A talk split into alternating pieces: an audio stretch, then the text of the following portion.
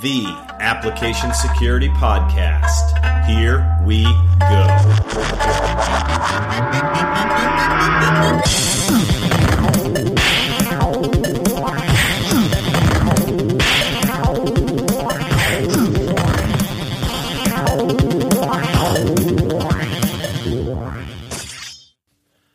Hey folks, Chris here. Robert and I are both at AppSec USA this week in Orlando, Florida.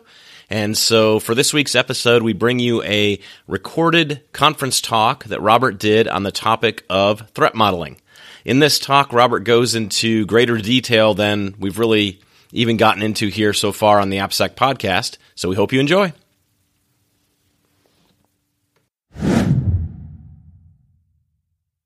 Today we're going to talk about threat modeling for secure software design. And just a little bit about myself. My name is Robert Hurlbut, and I'm actually coming in from Connecticut.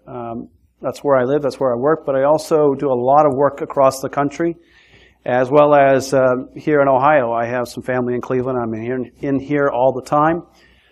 And one of the things that I focus on is software security. And as you can see there, I have my own company. I'm independent, but I help a lot of companies, a lot of teams understand some of the issues with software security and how best to address those issues. That's my contact information there at the bottom. I have my website, RobertHurlbut.com. I'm also on Twitter. If you're interested, take a look and see what's going on there. I do talk about threat modeling and other security issues out there today on Twitter, so you're welcome to follow. So to start off with today in talking about secure software design, just out of curiosity, I want to have an understanding of my audience. How many of you are software developers by chance? Okay, a few of you. How many of you perhaps manage a software development team? Okay, a few of you. How many of you are in some way impacted by software in your company or security with that software? Okay, a lot of people. And I think that's true of a lot of companies. We're really seeing it as an issue more and more. You know, before we would develop software and security was more of a byproduct. It wasn't something we thought about from the get-go. We added it on later because we said, oh, well, we probably do need a login form of some sort. We do need a way to check, you know, if people have access or not. And we did that after the fact. You know, we said that was the last thing we're going to do. We're going to run everything initially almost wide open. And so it became something we did later. Well, it turns out, you know, when you're thinking about secure software design, you find out very quickly building secure systems is difficult. It's not easy. You know, and we've been writing software. We've been building systems for a while. And if you've been doing that for a while, you've also noticed, you know, thinking of all the potential issues within a system from a security standpoint is not the easiest thing in the world. But one of the things that's key is design. Understanding your system and how it's put together and designing it appropriately, accordingly, the way it should be in terms of security and other features, early on makes a difference. And in fact, one of the things we're trying to do here is building appropriate security. That means secure but not hindering people from doing their work. You know, allowing people to be able to use the system but not be so locked down that they can't do anything, but at the same time making sure that we're checking things and we have the proper access control and so forth. And the best way to do that is, again, through secure design. But then the question becomes, well, how do you do that? And maybe even some reasons that you might wonder today, why even care? Why do we do that? Well, let's look at some examples of breakdowns. GitHub mass assignment. This is something that happened a few years ago. I don't know if you know about this, but GitHub, you know, you can have projects on there, repositories and so forth, where you can store your code and check it out and so forth. Well, it turns out that there was a particular developer a few years ago who wanted to make some changes, but he didn't have admin privileges.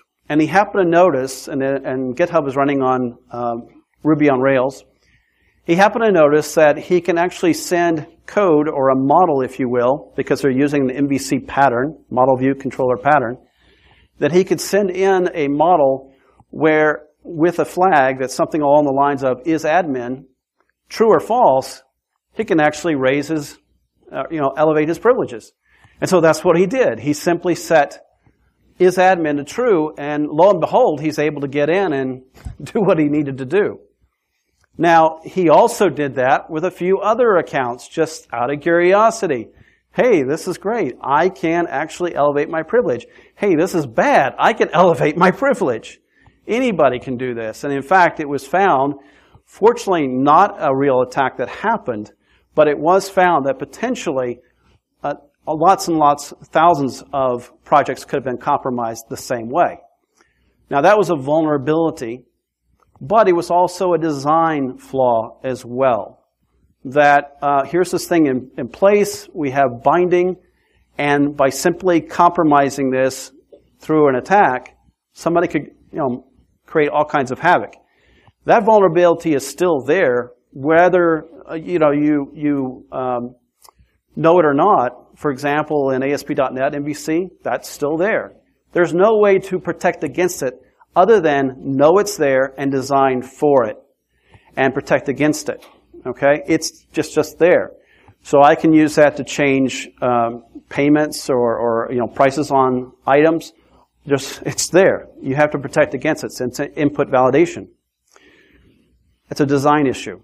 Another one, as we saw last summer, was the Jeep Cherokee hack. How many of you know about that? Okay? There was something that recently came out, I saw on Twitter, where 1 in 4 Americans have forgotten about this, or only remember it, rather. 3 out of those 4 forgot it. But believe me, 4 out of 4 car makers still remember it very well.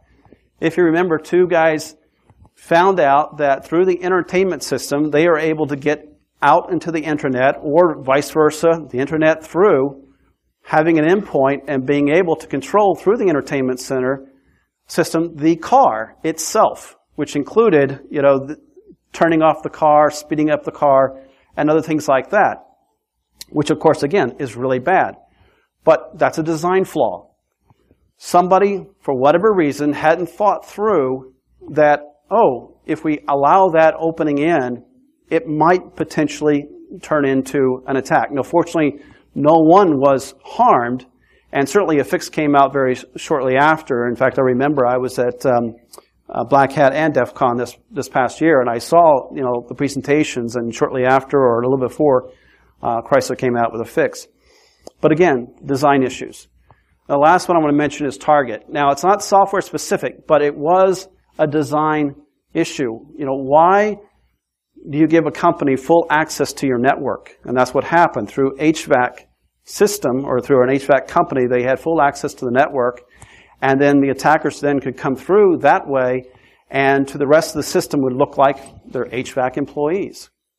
Now, again, not software specific, but it is a design problem where we didn't localize the particular access. Okay, so lots of design issues, but as I think about it, and as I like to talk about, what we're missing here is when we're thinking about secure design is also thinking about the threat model that's attached to those things. So let's talk about threat modeling. Well, threat modeling is something we already do in our lives. Anytime we lock the doors to our house, or lock the windows, or lock the doors to our car, we're already thinking about these things because why? We already are thinking about, well, potentially if I leave my door open, somebody might come in and get my things. If I don't lock my car door, somebody might come and take my car. Or if I leave things sitting in the car seat, somebody might see it and take it if it looks valuable, right? So we already think about these things in terms of what could happen, right? What could go wrong, weigh the risks, and act accordingly. And actually, believe it or not, when we're doing that, we're already doing a kind of threat modeling. We're going to talk more about that today. So some things that I think threat modeling will help you do, and this is in particular especially with application security, is it helps the builders, the breakers, and the defenders Do any of you maybe put yourself in any of those categories? Breakers, builders, and defenders?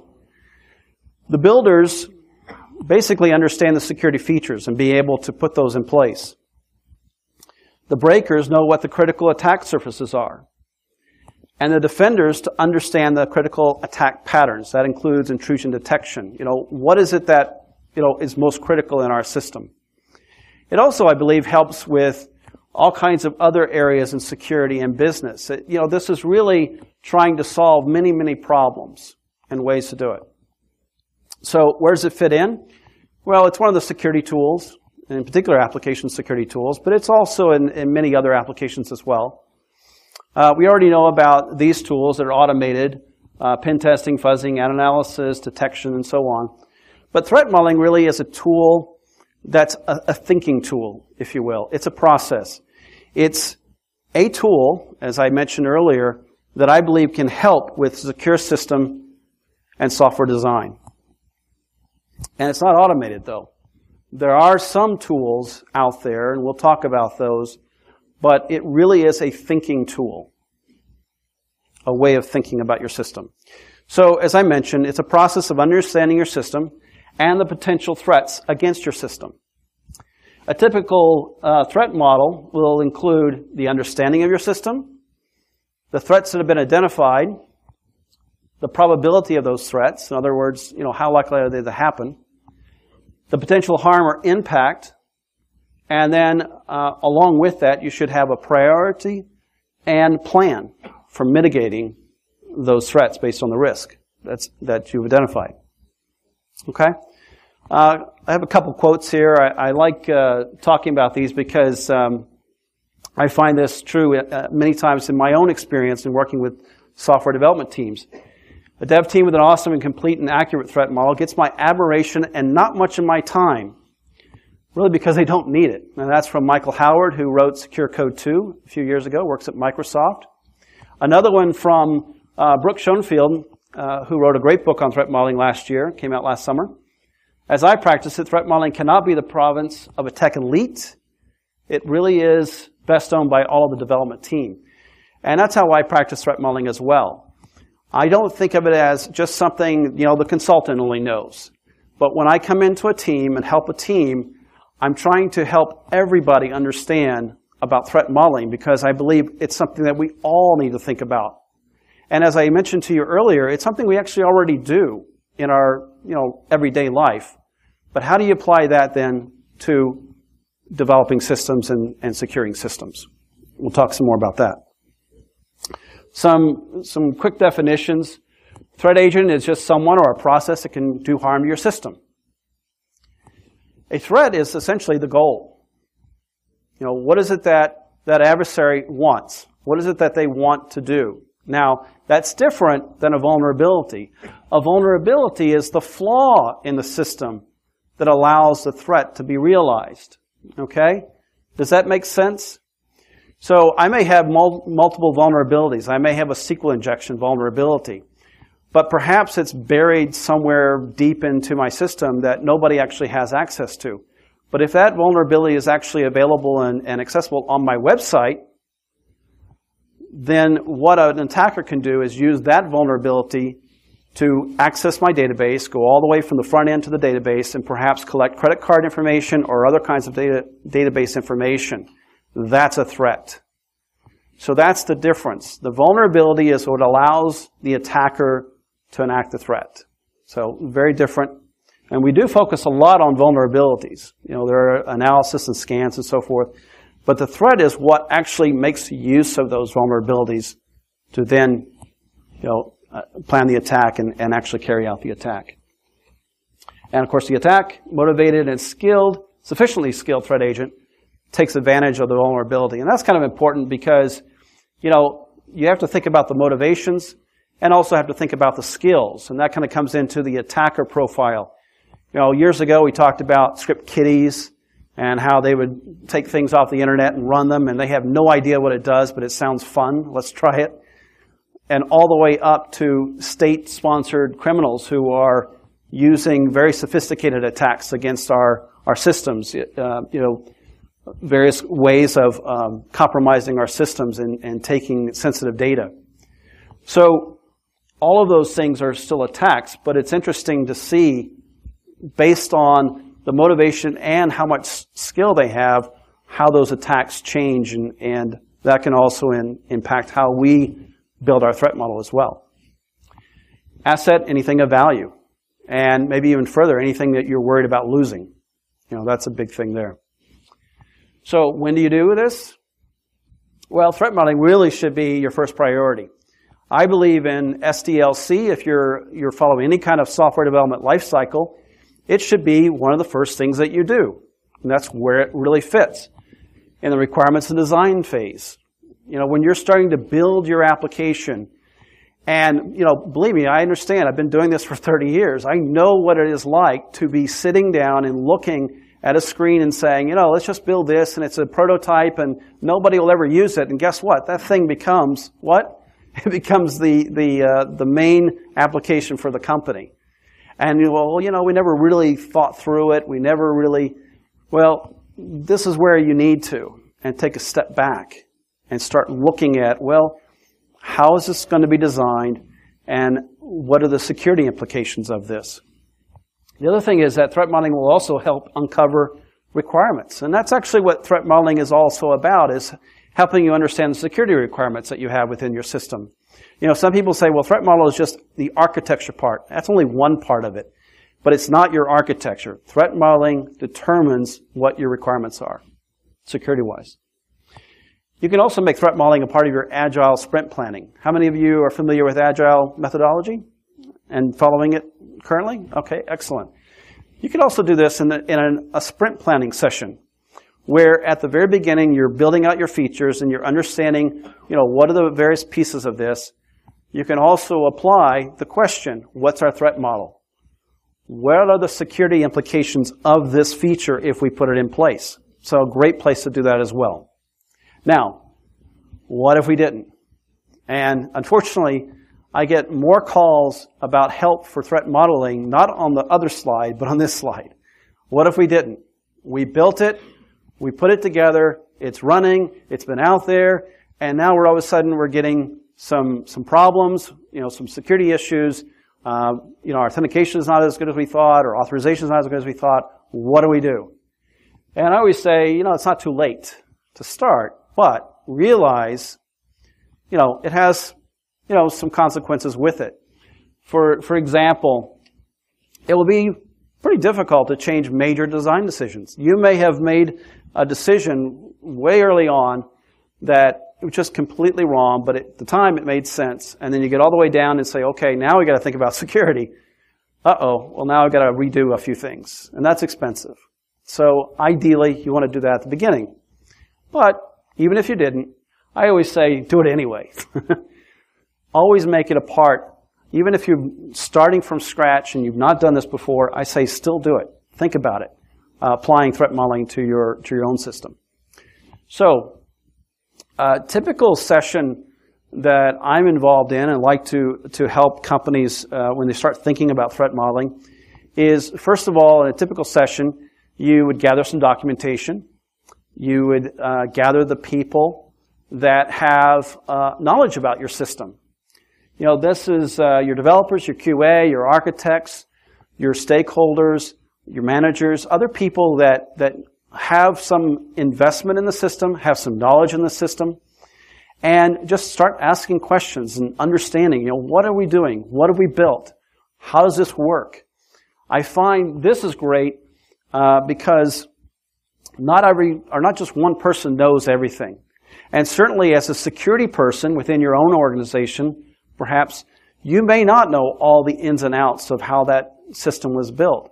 So don't make it one person's job. It's, you know, don't be the threat modeler person that goes off and tries to figure this all out. You know, as much as you can, try to gather a team.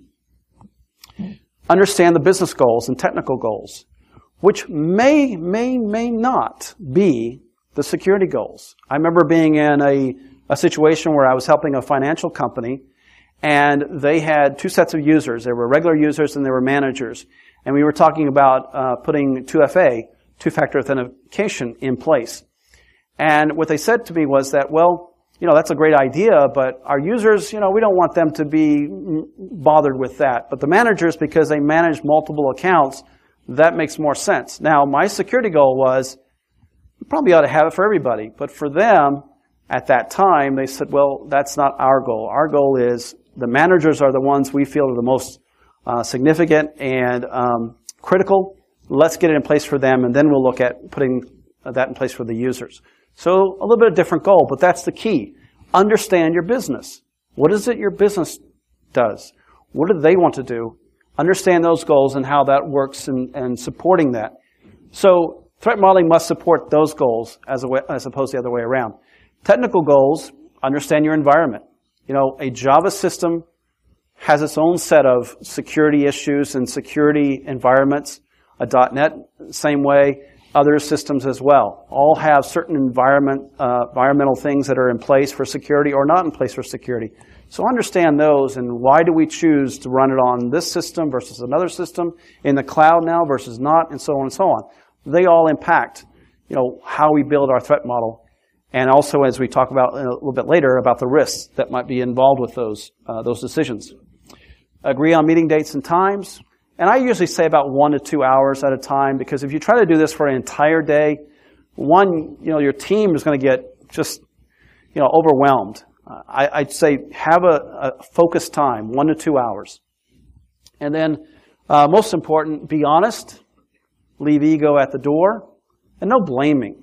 You know, when you're looking at these things, especially if it's after the fact, it's so easy to say, oh, you know, why didn't we do that? Why did we miss that?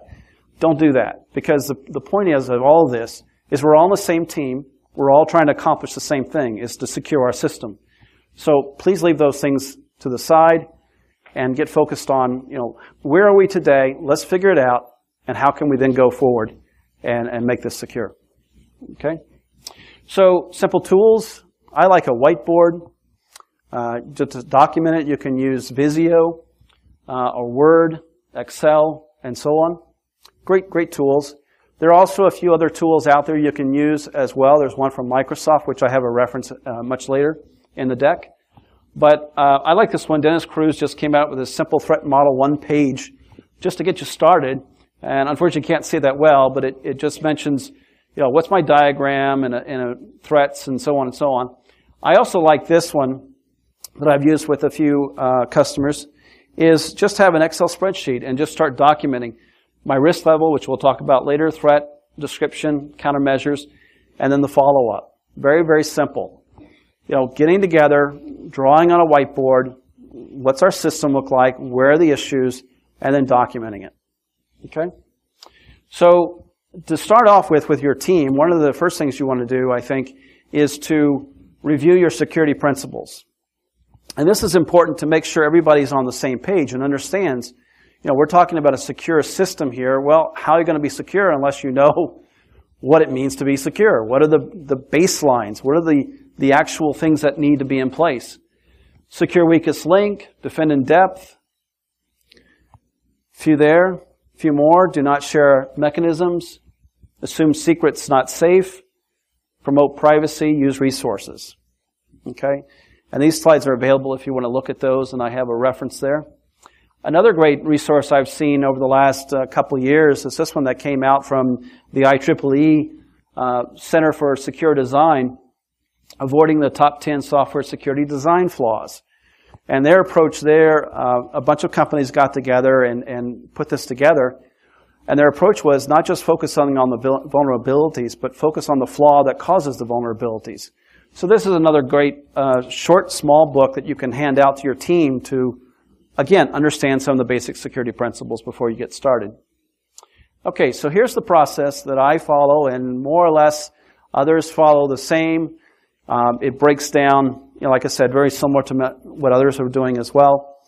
But essentially drawing your picture, drawing an understanding of what you have in your system, identifying those threats, determining the mitigations and the risks, and then follow through. And follow through is an interesting point, because I don't see everyone always doing that, and so I like including that as well, if you can follow through after you've done the work.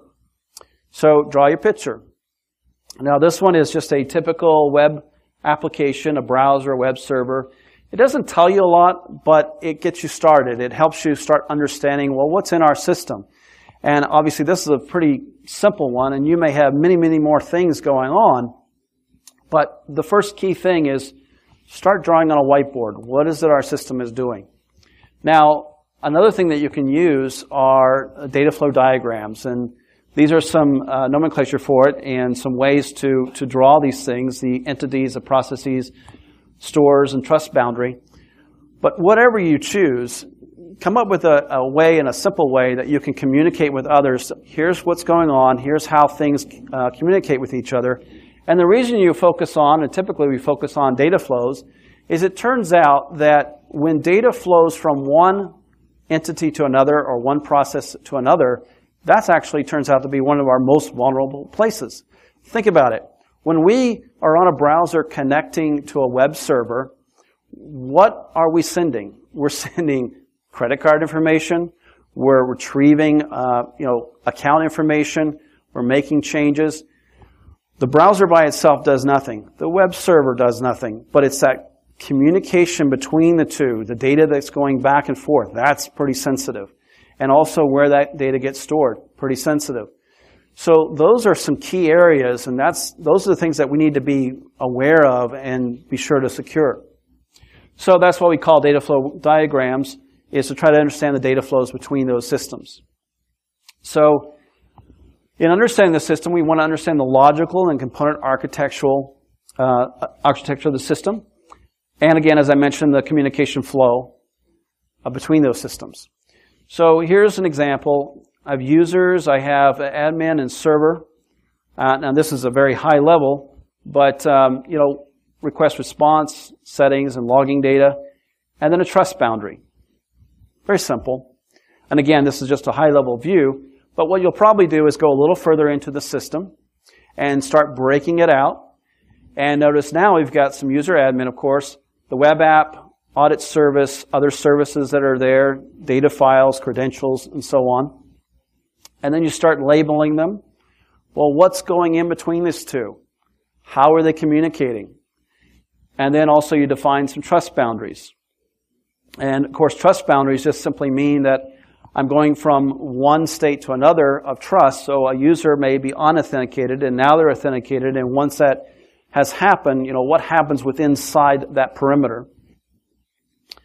Along with that, you would identify, what are my entities? What are my services that are running? What happens with the data as I store it? What are the flows? So these are just some things that you want to think of as you're looking at your system and understanding it. And believe me, you're not going to catch everything. Maybe the first pass. And one thing I like to say to teams that are trying to figure this out for a big, big system is don't try to take it all in one shot. In fact, I would say typically take one or two services and figure out the threat model for that, one service or two services, and then take the next one and see how that's connected. And what you do is you're building on and kind of like an onion, unfolding it and seeing how the whole system works, rather than try to take it all at one shot. And you'll see, for example, the authentication service works with something else, and then it works with something else, works with something else, and eventually you will get most of the system. And that's a great way to digest it. So now your threat model consists of a diagram, understanding of your system, and the data flows. Next is the threats. Now, it is the most important part of this. It is called threat modeling, after all. But it is also the most difficult, because how do you identify the threats in our system? Well, there are some tools, and I'll talk about those. Attack trees, Bruce Schneier has a pretty nice slide deck he wrote many years ago. Attack trees essentially are just a way of, kind of a flow. Here's my goal, how do I get there, the various paths to get there. And there are all kinds of attack trees that have been created for websites and other kinds of attacks that an attacker might use to traverse to get to their goal. Hard to write, which is why a lot of them have already been pre-made, but that's one way to think about these things and understand some of the potential threats. There's some threat libraries, like, for example, CAPEC and OWASP Top 10 and so on. You can take a look at those. There are ways to kind of help you think about these things. Checklists. Checklists are not so bad, at least to get started. How many of you are glad that the pilot has a checklist before you take off on the plane? Yeah, right? They're not bad. They really help you start thinking about things you may not have thought about regularly, right? So don't throw out checklists. And there's a few there. I really like the ASVS from OWASP, a great tool of lists of questions about what is it in our system that we need to think about from a security standpoint do we have in place. And then recently they just updated the proactive controls, 10 things that answer the OWASP top 10. Here are the things that developers need to think about when you're building systems. So again, some checklists. Use cases, misuse cases. If you've been in software or done any software development, a lot of times people will focus on use cases. You know, how do people use our system? We don't always think about misuse cases because we think, you know, I've talked to teams and they say, well, you know, what happens if this, you know, somebody does this? Well, nobody would ever do that. You ever heard that before? Why would anybody ever click on that button? Why would anybody ever do that? Well, that's a misuse case. And it's important to look at those as well.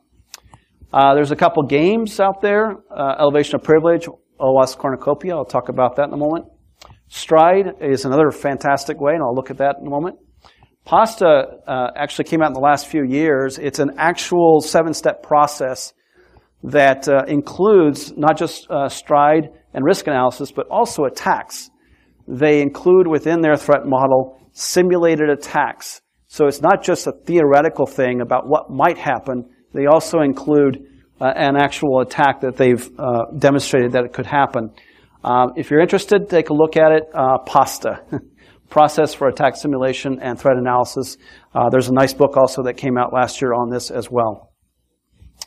So STRIDE originally came from some guys at Microsoft back in, I believe I've seen the original paper around 1999.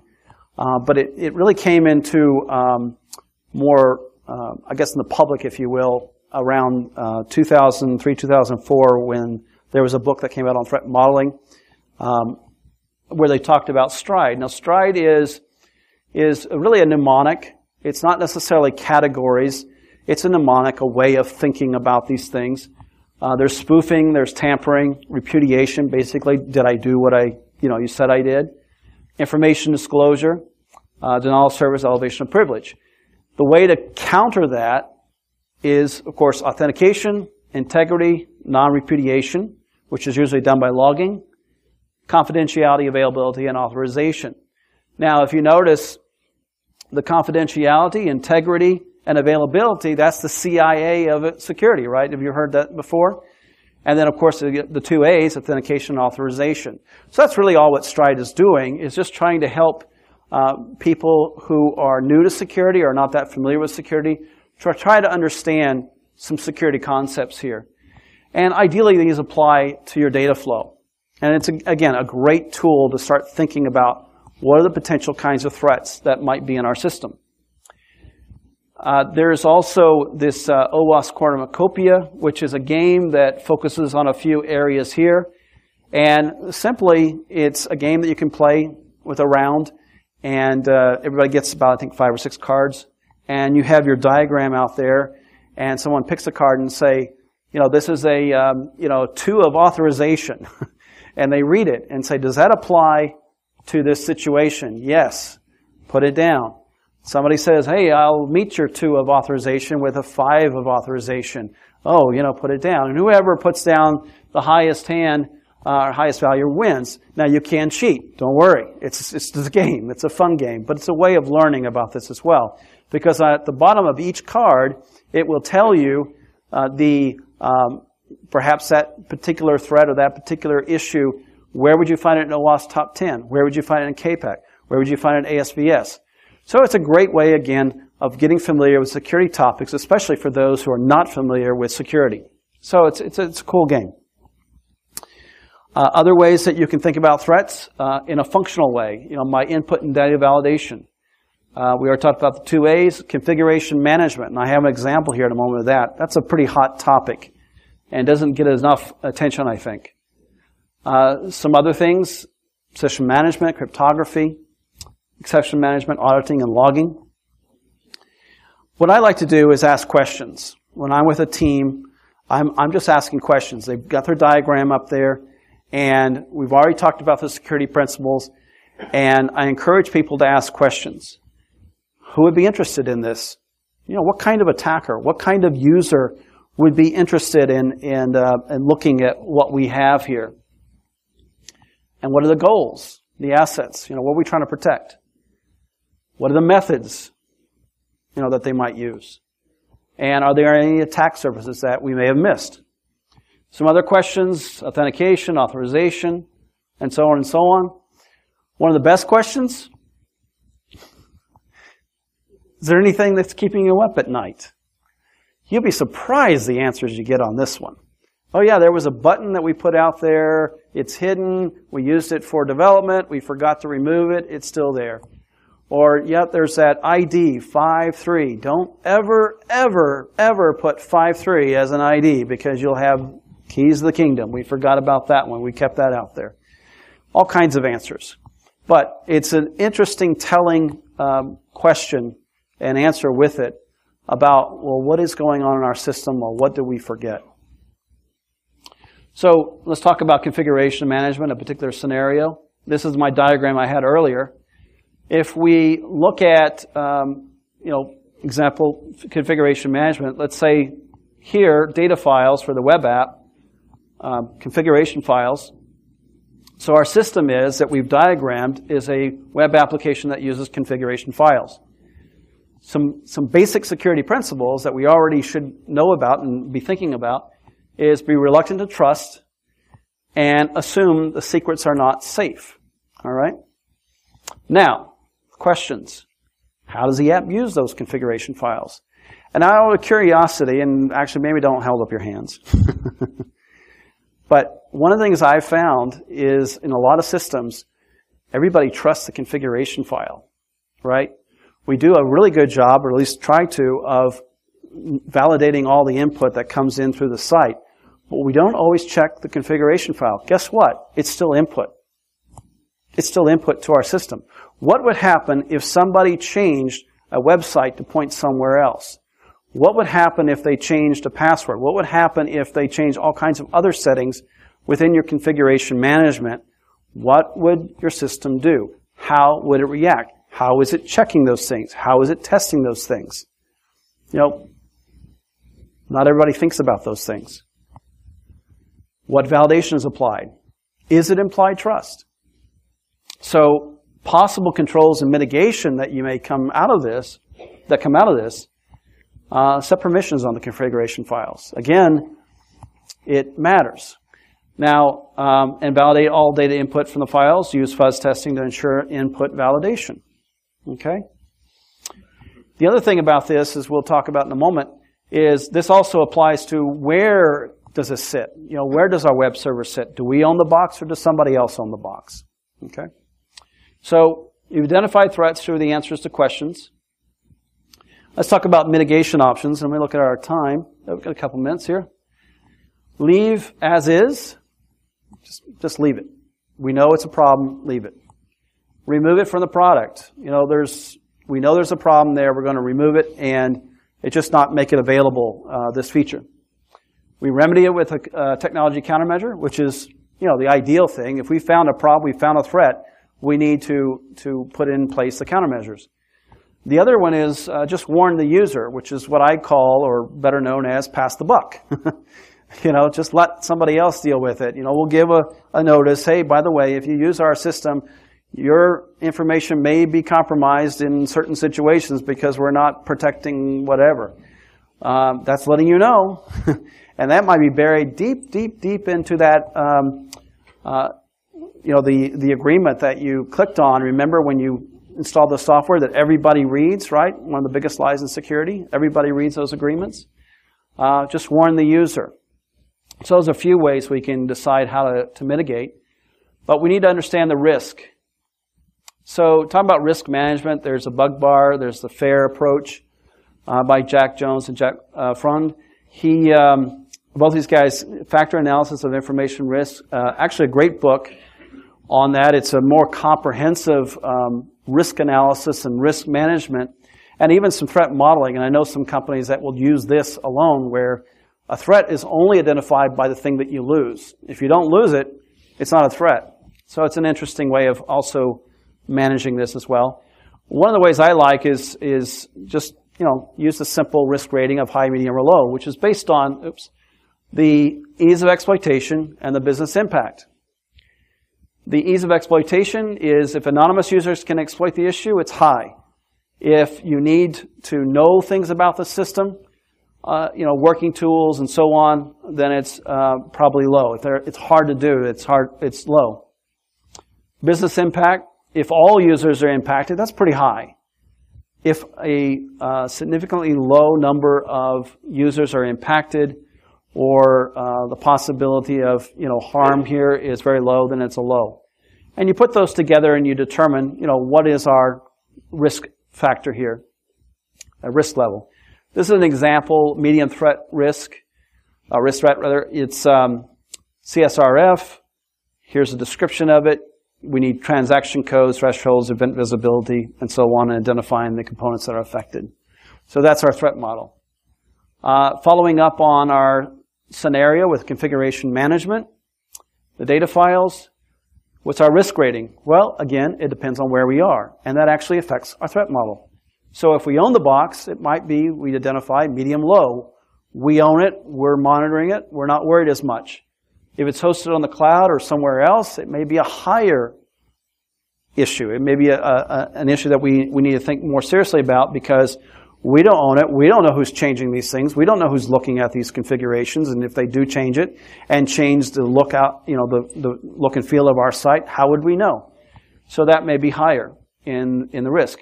So then this becomes our threat model. Does that make sense? That's what we're looking at as far as the principles, the questions, the mitigation, and the risk, and that can then determine our priority. What do we do with this next? Okay. So now we've identified the mitigations and the risks involved. Finally, we do follow through. We document what you found. You file the bugs or new requirements. If you find a problem, if you find a threat, that's a bug in an existing system. If you've never implemented that feature, that's a requirement. That's what threat modeling helps you do. And then ultimately, verify those are fixed, or verify that requirement, or that feature rather, is now in place, and the mitigation is in place. Now, you've gone through this whole exercise. When are you done? That's always the question. Wow, this is a lot. When are you done? What's the answer? You're not. You're not. But at some point, you do have to say, we've got as much as we know now. And then make it something that you continue to revisit time and time again. For example, in the sprint planning and so forth. So if we miss anything, you review again and you update. If there's anything new, you review again and update. So yes, we may never be done, because there are always new features, there's always new things out there, there's always new vulnerabilities that people are finding. But the key is, when you start this process, you'll find out as you go along, it becomes easier and easier and easier. Threat modeling becomes not just a thing that we talk about it, but a thing that we do. It's a thing that we think about all the time. We're not just looking at the system as, well, that's, you know, a big blob of something. I don't know what it does. But instead looking at it as, hey, there's a threat model issue there. There's something there. And when you have a team that you're working with, and all of a sudden when they're looking at something and not you as a security person say to them, or they say to you rather, what's our threat model here? And you know you've done a fantastic job, and they're getting it, and that's a great feeling. And, you know, that's something I hope for everybody. So here's our four things. Ultimately, we have a living threat model. You know, this is not something you just, you know, do and throw away and go do something else. But it's something that I hope that, you know, you make it a part of what you're doing in your own work, and make this a tool that, you know, something that you use regularly. And then ultimately, again, following through and turning into something that's alive, it's living, it's continuing to evolve. Because, as others have said that I've talked to threat modelers, threat models essentially are fractal. We may not know everything at first, but as we delve into this thing, we'll know more and more. And ultimately, it just helps us to be better at security and understanding our system better. So your challenge, use threat modeling for secure design before new features. Also, let it drive your testing. It can help you to know where you need to focus that test, those tests. And then it helps you really understand the bigger picture. Because as you look at everything and you unfold the onion, you then have a much, much better understanding of your system and what you're building. So some books, you're more than welcome to take a look at those. I recommend all of these for threat modeling. They're just fantastic. They've come out in the last couple of years. A couple tools. There's the one from Microsoft. There's another one, Threat Modeler. They're not automated tools. Now, Threat Modeler you can put it at a system, and it will get you started. But ultimately, what did I say at the beginning? This is a thinking tool. These things won't just, magically produce something for you. That's not what this is about. Every company's different. Every scenario's different. Every application's different. So you really have to spend the time. It is what it is. You have to spend the time and think about your system. But believe me, by the end of it, using whatever tool you're using, you'll definitely know it better, and you'll have a little bit more confidence about the security posture of your system. So some more resources, some links, and so on. Thanks for listening to the Application Security Podcast. Our intro music is 8-Bit Kung Fu by Bourne and TJ, and the outro is Southern Delight by Stefan Kartenberg. You can find us on Twitter @AppSecPodcast or on the web at www.appsecpodcast.org.